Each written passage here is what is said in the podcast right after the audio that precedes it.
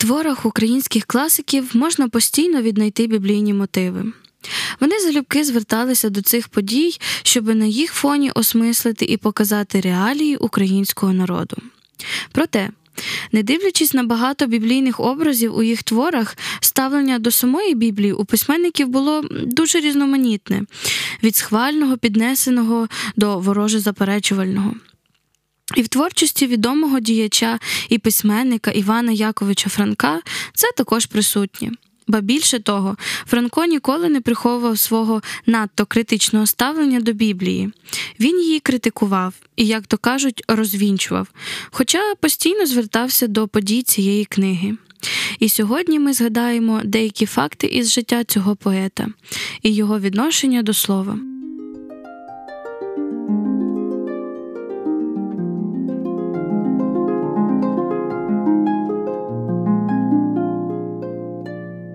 Коли Франкові було 9 років, помер батько. Мати вийшла заміж у друге. Відчим Гринь Гаврилик уважно ставився до дітей, фактично замінив хлопцеві батька. Франко підтримував дружні стосунки із своїм відчимом протягом усього життя.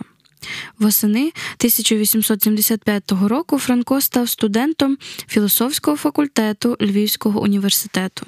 Спочатку належав до Москвофільського товариства. Як і більшість молодих людей того часу Іван Франко захоплювався ідеями соціалізму. Читав твори Маркса, Енгельса, листувався з Михайлом Драгомановим. Однак наприкінці життя він зрозумів хибність ідей Маркса, назвавши соціалістичну державу тюрмою. Проте він був одним із тих, хто закликав до звільнення український народ. Власне, саме його стала позиція була в тому, щоб галичани також усвідомлювали себе українцями. Маючи стале відношення до християнства, як до явища, що сприяє поневоленню українського народу, він все одно звертався до біблійних тем.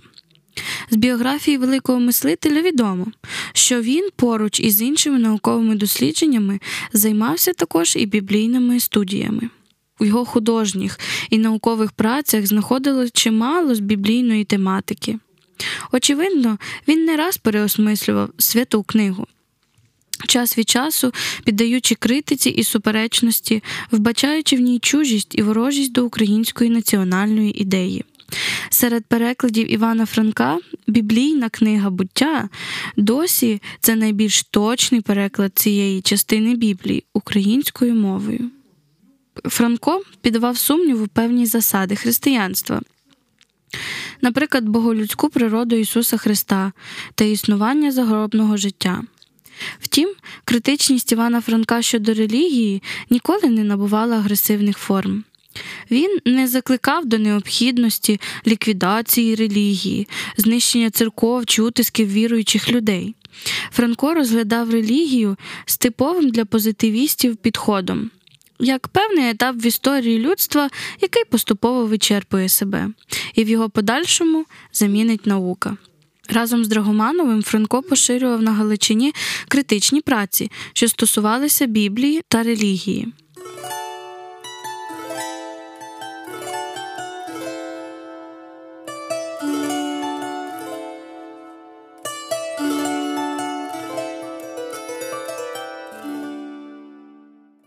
Проте від 1890-х років починається ще одна цього разу поступова трансформація релігійних поглядів Франка.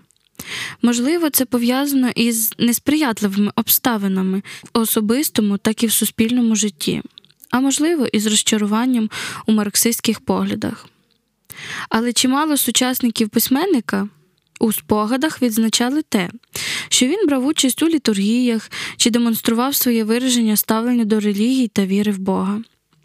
У листуванні Франка слово Бог часто вживається усвідомлено і позначає суб'єкта, який діє і впливає на щоденне життя людей. У статті Радикали і релігія 1897 року Франко писав: Релігією називається не тільки віра, до релігії належать також чуття, любов до тої вищої істоти і до інших людей, і любов до добра і справедливості.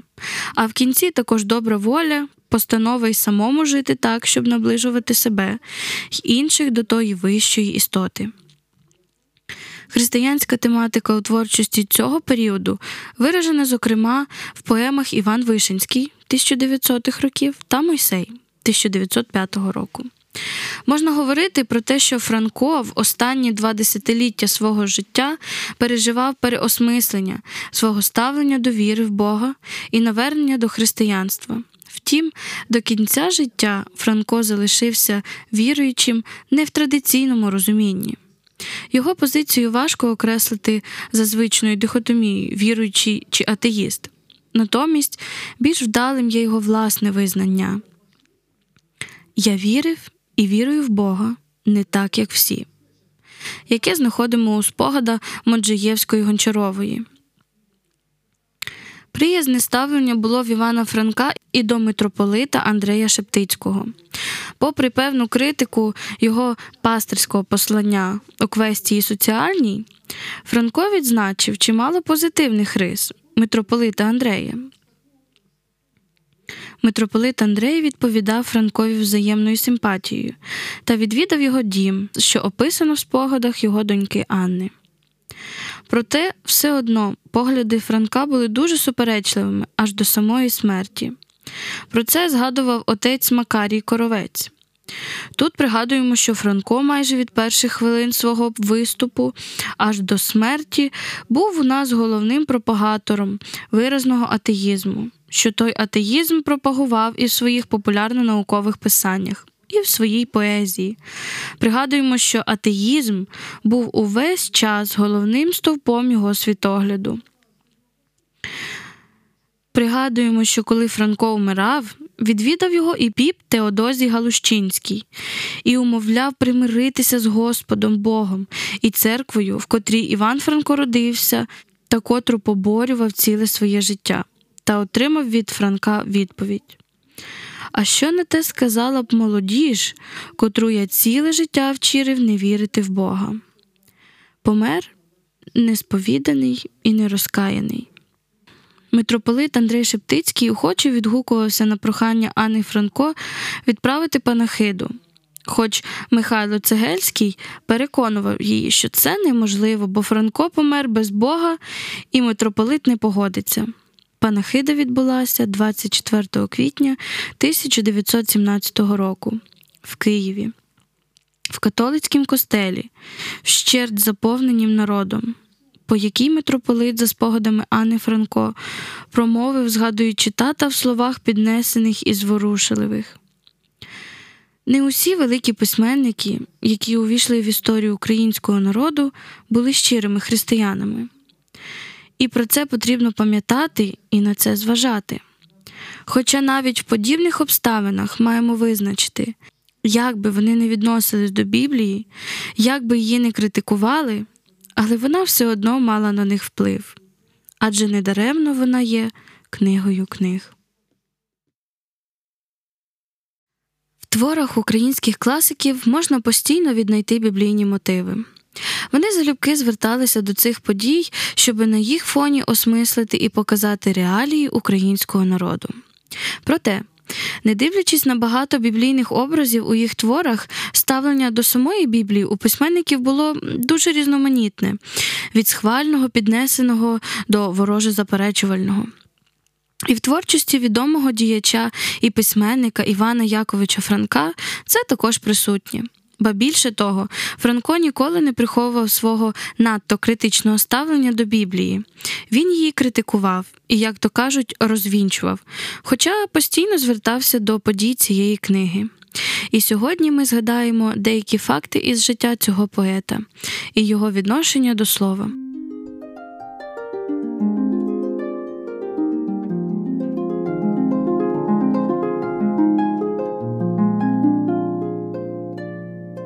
Коли Франкові було 9 років, помер батько. Мати вийшла заміж у друге. Відчим Гринь Гаврилик уважно ставився до дітей, фактично замінив хлопцеві батька. Франко підтримував дружні стосунки із своїм відчимом протягом усього життя. Восени 1875 року Франко став студентом філософського факультету Львівського університету. Спочатку належав до Москвофільського товариства. Як і більшість молодих людей того часу Іван Франко захоплювався ідеями соціалізму. Читав твори Маркса, Енгельса, листувався з Михайлом Драгомановим. Однак наприкінці життя він зрозумів хибність ідей Маркса, назвавши соціалістичну державу тюрмою. Проте він був одним із тих, хто закликав до звільнення український народ. Власне, саме його стала позиція була в тому, щоб галичани також усвідомлювали себе українцями. Маючи стале відношення до християнства, як до явища, що сприяє поневоленню українського народу, він все одно звертався до біблійних тем. З біографії великого мислителя відомо, що він поруч із іншими науковими дослідженнями займався також і біблійними студіями. У його художніх і наукових працях знаходилось чимало з біблійної тематики. Очевидно, він не раз переосмислював святу книгу. Час від часу, піддаючи критиці і суперечності, вбачаючи в ній чужість і ворожість до української національної ідеї. Серед перекладів Івана Франка біблійна книга буття досі це найбільш точний переклад цієї частини Біблії українською мовою. Франко піддавав сумніву певні засади християнства. Наприклад, боголюдську природу Ісуса Христа та існування загробного життя. Втім, критичність Івана Франка щодо релігії ніколи не набувала агресивних форм. Він не закликав до необхідності ліквідації релігії, знищення церков чи утисків віруючих людей.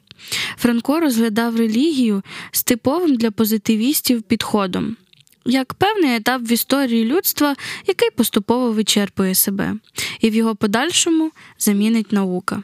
Разом з Драгомановим Франко поширював на Галичині критичні праці, що стосувалися Біблії та релігії.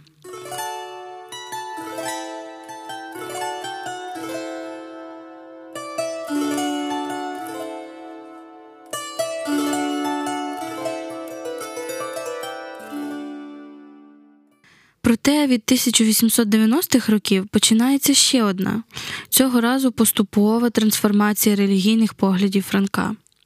Можливо, це пов'язано із несприятливими обставинами в особистому, так і в суспільному житті, а можливо, із розчаруванням у марксистських поглядах. Але чимало сучасників письменника у спогадах відзначали те, що він брав участь у літургіях чи демонстрував своє вираження ставлення до релігії та віри в Бога. У листуванні Франка слово Бог часто вживається усвідомлено і позначає суб'єкта, який діє і впливає на щоденне життя людей. У статті Радикали і релігія 1897 року Франко писав: Релігією називається не тільки віра.